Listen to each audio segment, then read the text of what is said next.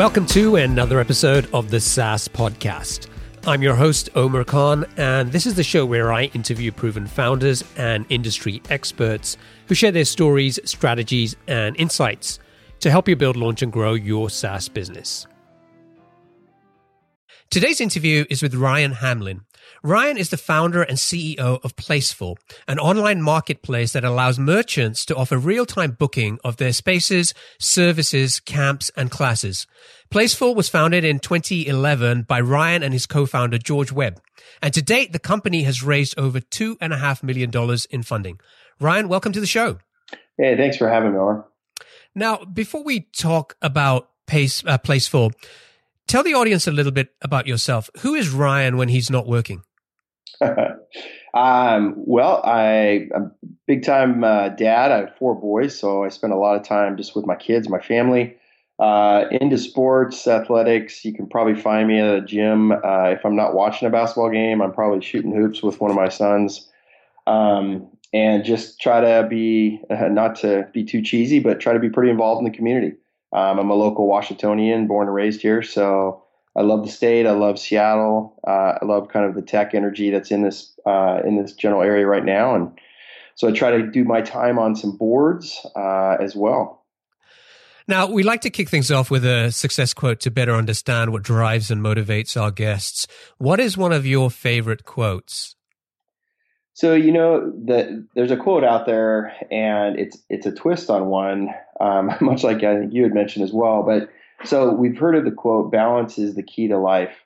Um, and uh, there was a, an author I read a book a few uh, a few years ago, Dr. Edwin Cole, and he had a twist of it, and he said, "Balance is the key to life, and variety is the spice of life." And for me, I think that's just really important. Um, you know, you heard in the intro, I've got four kids. I'm busy. Um, work is super important, but so is family, so is uh, my community. And I think, you know, if you focus on any one of those uh, in particular and you don't have that variety, I think you do miss out on kind of the spice of life. The spice of life. I love that. Okay, let's start by giving the listeners a better understanding of PlaceFull. Can you talk a little bit about who are your target customers and what are the top pain points that you're trying to solve for them? So there's uh, like a lot of startups, we had a pivot. So if you go back to 2011 when we started, our customer was the consumer. And the whole idea was have a marketplace, much like OpenTable, where you could search, find a class or camp or an event and book it. And it was free to our businesses to be on that marketplace. We quickly realized that um, that was a great consumer experience but there wasn't enough motivation to the merchant to make sure that they kept their inventory up to date, that they actually used PlaceFull in a meaningful way, that when we promoted it to consumers, it would drive the kind of value that we had hoped. So, like a lot of startups, we pivoted um, about 18 months ago, or about 16 months ago, I guess now. And really, our customer became the merchant. And we took our product, and it was already a platform we went more into a software as a service play, started charging a monthly fee for them to use our product, the merchants, and uh, really saw just a complete difference in our growth and our revenue. And um, because we now had a way for the merchants to feel accountable, because it's like anything when something's free, um, you just don't have that same incentive versus even when you're paying a small nominal fee of 30 or 40 bucks a month it really gets skin in the game, and the merchant makes it a point to really focus in on the product. Okay, I definitely want to talk more about that, but before we get into the details, yeah, what were you doing um, before you started PlaceFull? So I was at Microsoft and uh, was there for a while and ran a bunch of different marketplaces uh, at the company. So early MSN days with uh, running CarPoint and Home Advisor, and you know, interesting enough, um, my experiences there are pretty parallel to what I'm doing now because even way back when, in kind of the late '90s, with CarPoint, we were selling referrals to automotive dealerships. And the general idea is you do your research on a car, and then uh, if you're interested in purchasing, you would submit your information. It would go to a dealership in your area. And Microsoft had a basic referral model where they would make money off of that. And you know, interesting enough, that's that's how PlaceFull started. It was a marketplace, and um, instead of just uh, a referral, but it was uh, real time booking. But the general idea was the same: work with merchants to find them leads, find them customers, and provide value um, through a, a booking uh, or a referral model. Okay, so let, us go back to the early days of PlaceFull and explore how you got started. Can you tell me a little bit about where the idea for this product came from? So the the idea of PlaceFull was uh, driven from my own personal experience um, of you know had a had a bigger family, had a had a large team at Microsoft, and it felt like almost every night it was either going to a business function or going to a family function, um, or maybe it was something board related but we're always looking for uh, venues or events or activities, and it involved picking up the phone and calling. And there was a, I got personally frustrated because it was by the time we all do our jobs, we get home at night and we actually have a few minutes to think about the next day or the next weekend, everybody's closed. And so you would find yourself leaving messages or sending emails, and you never really knew. And, and the reality is, um, in the in the day and age we're in now, it, consumers are trained to instant gratification. I mean, it's it is what it is, whether you like it or not. We're a society now that expects instant uh, instant results, instant gratification, and so that's where the idea came from. Was hey, you know, let's take something like OpenTable did for restaurants, and let's create that same experience for all these other merchants that aren't restaurants, but they have all these other cool things that you can rent, whether it's an event space a class for a kid or a birthday party or um, a camp, you know, that you want to send your child to for summer vacation. So that was the that was the premise that PlaceFull was started on. Okay, so you've got this idea for a product. What did you do to try and validate the idea? So uh, we started with our MVP, and uh, so our minimal viable product was the Seattle market, and we were going to focus in on just kids events because even though activities and events, you know, they happen for corporations and for adults, we wanted to zero in on the kid side of it and say, okay, let's focus on kids businesses in the Seattle area that need to have an online presence for booking. Uh, primarily around birthday parties. And so we started looking at, you know, trampoline places, bowling alleys, um, art studios, any place that would host a kid event, uh, primarily around a party.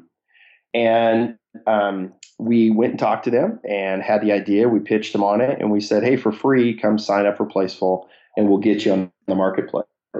And that's our first six months really were around Seattle only, getting local merchants to publish onto the placefull.com marketplace. Okay. How, how much money did you need to get that first version of the product built? So it was bootstrapped um, by me and the myself and the co-founder, and we we probably spent that first year about four hundred thousand dollars to just kind of bootstrap it, um, and which is a pretty big you know amount of money for a bootstrap for a couple of us to come in. And then that's really when we started to realize that to make this thing go, we needed to have some additional funding. Uh, and we started to look at an angel funding round. And fortunately, um, having been at Microsoft for a while, had a really nice network there of folks, um, and then born and raised in Seattle area, um, had a good network of kind of angel investors here in Seattle. Do, do you remember how you got your first paying customer? Hmm. Yeah, um, it's funny you said it's maybe typical of other. It was a friend. it was, you know, hey, come come use come use PlaceFull. Uh, and we have, you know, the funny thing is we have the booking registration up on our wall. Uh, he booked uh, a, a, boat rental um, for, for, a group of 10 adults to go out on Lake Union. And there was, it was one of our first customers was uh, a guy that had a kind of a fancy boat and he rented his boat out for little Saturday day trips. And I convinced him that, hey, that'd be a really cool thing to do. And by the way, when you rent it, why don't you take Julie and I, and my wife, uh, Now, looking back at those early days, what do you think was one of the biggest mistakes that you made? You know, I think that for us, the biggest was I had this belief that um, I really needed to stick to my MVP. And I think the concept of defining your minimal viable product and your market that you're attacking, I think that's a really good way to enter into a startup but you have to have flexibility. And I think for me, that was the biggest learning is I found myself saying, yeah, we shouldn't do that because, you know, that's really outside of our MVP. And I think early on, if we would have let ourselves go outside of the boundaries just a little bit, I think we would have learned some of those lessons that we had to learn maybe a little harder later on. So I think the biggest lesson for me and the biggest advice that I definitely say to entrepreneurs now, entrepreneurs now is don't get so caught up in your MVP definition that you lose the broader goal and focus of what you're trying to accomplish. That's good advice. Okay, so you launched PlaceFull in 2011, so you've been at this for about three years. Yeah. At what point did you feel like you were getting meaningful traction? Um, yesterday? No. Uh, no, you know, it's it, you look back always and you feel like in the moment you're in that yes we're we're making great progress. And so each time you you have that moment 6 months later you think back and go wow I really didn't realize you know we really didn't have it figured out. So I think you know with a startup things are always changing. Things are always um, you know you're having to make those adjustments. For us the biggest thing that was the aha moment for me, like, wow, this thing's really going to work, was when we started to see consecutive months of 15 to 20% growth. Um, and that growth was in the form of merchants signing up as well as our revenue growth. Because I think in a SaaS, particularly a SaaS model, you got it, it's a slow road. You're not going to become all overnight instantly viral and you know triple your revenue. It's it, a saas business really is about 10 to 20% growth and you just keep chugging along like a locomotive. And eventually you have this great base of merchants that gives you this reoccurring revenue stream and you kind of look back and go man now we're set. I mean i can look now on our in our uh, financials and realize we have all these customers that have prepaid for the year so i know that that income is in the bank and we have that reoccurring revenue stream, which is a beautiful thing. Because I think as a, as a startup, you got to be really careful when you build businesses that you don't have a reoccurring revenue stream where it's completely seasonal. Or in the case of PlaceFull, when we first started, they only paid when they had a booking, the merchants. So it was really hard for us to do any sort of forecasting because we had no idea how many bookings would come in in any given month. And so now that we have a software licensing model in place, it really gives us the ability to forecast and understand our business much, much better. All right. I want to go back and talk more about this pivot that you you mentioned that you guys made about 16 months ago. Now, as I understand, before that, uh, the business model was basically you bringing on these merchants, not charging them anything, and then taking some kind of transactional fee when a consumer made a booking. Um, tell me more about why you made that change back then. Yeah, so I, I think it's the classic question that a lot of entrepreneur, entrepreneurs have to look at, which is, um, you know, you look at your financial statement and you need to understand, is this a business that's going to be a sustainable business? And so we were, you know, we were going down this path of a marketplace. We had, unfortunately, the seasonality of a product that we could only forecast revenue when there was bookings because we weren't in a SaaS model yet. And for us, um, we looked at the unit of economics, and people always talk about unit of economics, but it's an extremely important part of running a startup. For us, unit of economics is three three key variables. It's how much does it cost to acquire a customer, how much monthly reoccurring revenue does that customer bring, and lastly, what is the lifetime value of that customer? And you have to really look at all three of those and understand that if those numbers aren't working, you're not going to be in business. So you need to make a pivot. And for us, that's really what it came down to. We looked at the current marketplace and we recognized that given our current unit of economics, we we're going to be out of business. So we had to come back to the table and figure out okay, how do we make this a sustainable business model that is going to give us the right economics so that we can grow this thing? And that's really when we said we needed to have a reoccurring revenue stream, and we tr- transitioned from a transaction only revenue based on bookings to a software as a license business. And we now have the ability to forecast out because we know our reoccurring monthly revenue based on our subscription fees. So, how did you make that change with these merchants? So, you, you've been, you know, working away at bringing these merchants on they're used to not paying anything. What did you have to change, both in terms of um, the product or the offering, to convince these merchants to start paying you? Yeah, we had well, number one, we had to make sure that the platform that they were going to be using of ours had the right set of features for them to want to commit to saying, you know what, you guys are going to become the master scheduler. Because if you think about booking any event, uh, the worst thing that can happen is you book a time that's either you know not available, someone else has taken it, or you double book something. So in this case, um, we had to make sure that our calendar was the master calendar for their business. So we had to go in and we had to do things like Google Sync. So if you're using a Google Calendar, that'll sync up with a PlaceFull calendar, or using Outlook. So we had to go through our, our feature set and make sure that we had the right set of things built in so that it would make it really easy for the merchant to say, yeah, I can count on PlaceFull as my master of my schedule and my data um, so that it avoids any sort of conflict with users. Once we did that and we explained to them why we needed them to pay a monthly fee, um, and we basically lowered their transaction fees um, almost down to 20% from what they were paying before they got it and they understood okay now i know what you guys are at. You know you're not just a marketplace where you're gonna i'm gonna get the occasional booking but you guys really are a core part of our business that we're gonna you know we're gonna partner with you and you're gonna help us run our business.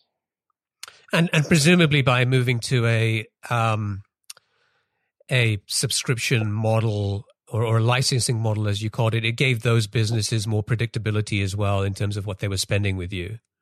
Yeah exactly. And, and you could show value because now when you're driving business to them and bookings are coming through, it's really easy to say, you know, you have roughly on average one and a half bookings a month and you've just paid for your software license. So do these merchants also use your service on their own websites? Is that how it works now? Yeah, so that's that was part of the pivot. Is it wasn't just gonna it wasn't just on the marketplace, but we provide them um, an embed capability on their own website, on their Facebook page as well. In fact, about 20% of our bookings come from Facebook. So there's a full integrated Facebook experience for all of our merchants. Got it. And so, you know, you're focused on businesses with spaces um, to rent, or or you talk about classes and things like that. But it sounds like that this this product could have much broader application, right? Could could it be used by doctors or hair salons or? Yeah, no, that's in I goes back to our first comment about MVP. Um, when you you look at okay, who's using this, what kind of merchants, you start to learn the characteristics of the businesses, and you apply those characteristics across other verticals. So in our case, it was okay. Anybody that has any sort of a reoccurring event, and a reoccurring event could be you know, you took the beginner class, but now you're going to take the intermediate class, or you went, your kid went to this camp last year, maybe they want to go to the next camp, or you had a birthday here last year, maybe you have another birthday. So when we saw that our platform worked for reoccurring events, we started to look beyond like, okay, well, hair, not in my case, if you see my picture, but, but, but, you know, most people need haircuts, uh, you know, once a month. Um, you know, you want to go to the salon, you want, you know, you need, you need your house cleaned, you need your gutters cleaned. These are all, things that now are reoccurring events. And that's really where PlaceFull, we started to look and go, we're a really nice fit for those merchants and those verticals that have these reoccurring events. Now, looking back at the business over the last few years, what's one thing you wish you'd known when you started out working on this business?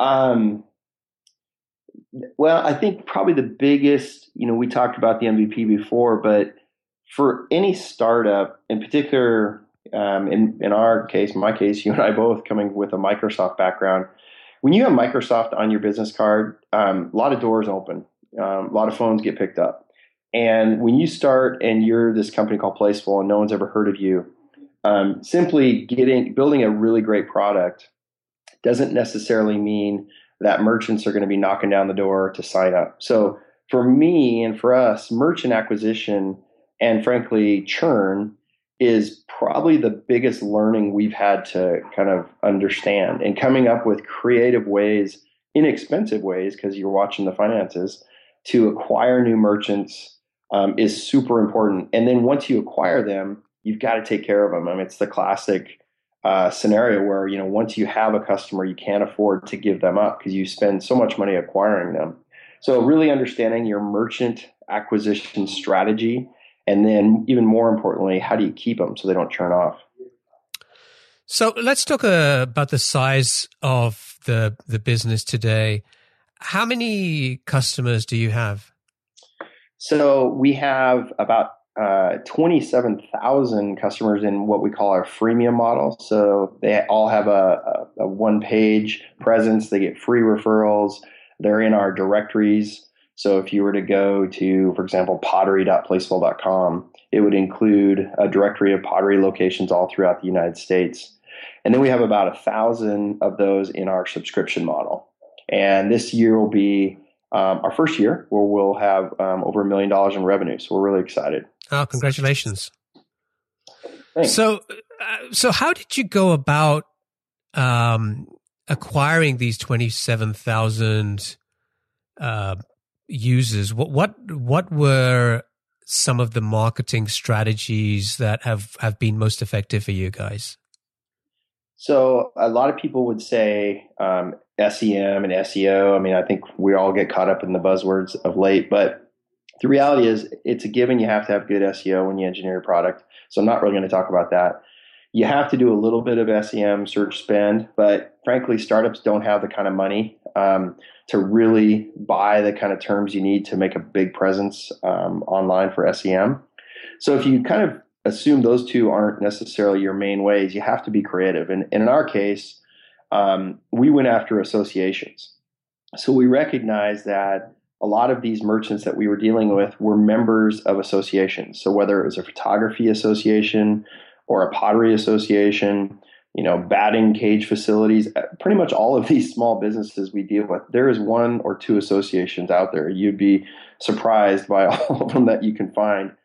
And so what we did is we partnered up with them, and we would uh, establish a relationship to to give them um, value, give the association value, and basically by saying things like, "Hey, if your members sign up, we'll give you a discount on their subscription fee. Um, they'll be in a, a custom directory for you." So you can have your own directory for your association, and those would be our freemium one pages that we'd give to them. So for us, it was really cost effective because we wouldn't have to spend that much to generate these one pagers and give them a directory. And the beauty of it is they promoted us because they would promote it to their member base. And so now you've got a third party promoting you, which is kind of the best of both worlds because you're not having to spend the money and they're promoting you. Got it. So if I understand correctly, you you figured out uh, once you understood who your target customers were, you figured out who the influencers were in those markets, and then you went out and reached out to those guys directly and use them as a way to leverage your your marketing. Yeah, and influencers. Yeah, I mean that's a great way to say it because that's the associations we do have um, sponsored sites too. For example, in our case, kids sites that are marketing or, or mommy blogs that are writing. Um, you know, that have big subscription base that talk to moms about what to do this summer or, you know, what's the best birthday party. And then we go and we partner with them for both content and our directory. Is there one thing in your business that you're most excited about right now? It's probably boring, but honestly, it's month over month growth. I mean, as a when you, when you struggle uh, it, to start a business, and when you finally start to see that month over month growth number, it gets you excited, right? Each month, you know, instead of kind of dreading looking at the financials. I look forward to see our month end financials to see what percent growth we had. So that it's it's kind of a maybe a nerdy startup thing to say, but honestly, the growth of the business is is super fulfilling and satisfying. Yeah, well, that's what it's all about, and I think getting to seven figure business is is a great milestone, right? It's um so I think I think it's just a great story in terms of the value of being flexible and figuring out when to pivot. Yes. No, that's absolutely right. Okay, Ryan, it's time for our lightning round. I'm going to ask you a series of questions and I'd like you to answer them as quickly as possible. Are you ready? I am ready. All right. What's the best piece of business advice that you ever received? So I was back at Microsoft and I was young and, and focused on career and titles a little too much. And I had a boss that basically told me, Hey, Ryan, your career's a marathon, not a sprint. Stop worrying about your title. Stop worrying about how many people work for you and focus in on just doing the right thing. And that really kind of hit home and has really carried through even now in a startup. What book would you recommend to our audience and why? So I read Tipping Point a while back with Malcolm uh, Gladwell, and then I like even better than that. I liked his follow up. So I like Blink, um, the power of thinking without thinking. Blink, it for me, it really helped understand that inner voice and that kind of gut feel that you get as a leader. Um, so yeah, Blink by Malcolm Gladwell. What's one attribute or characteristic in your mind of a successful entrepreneur?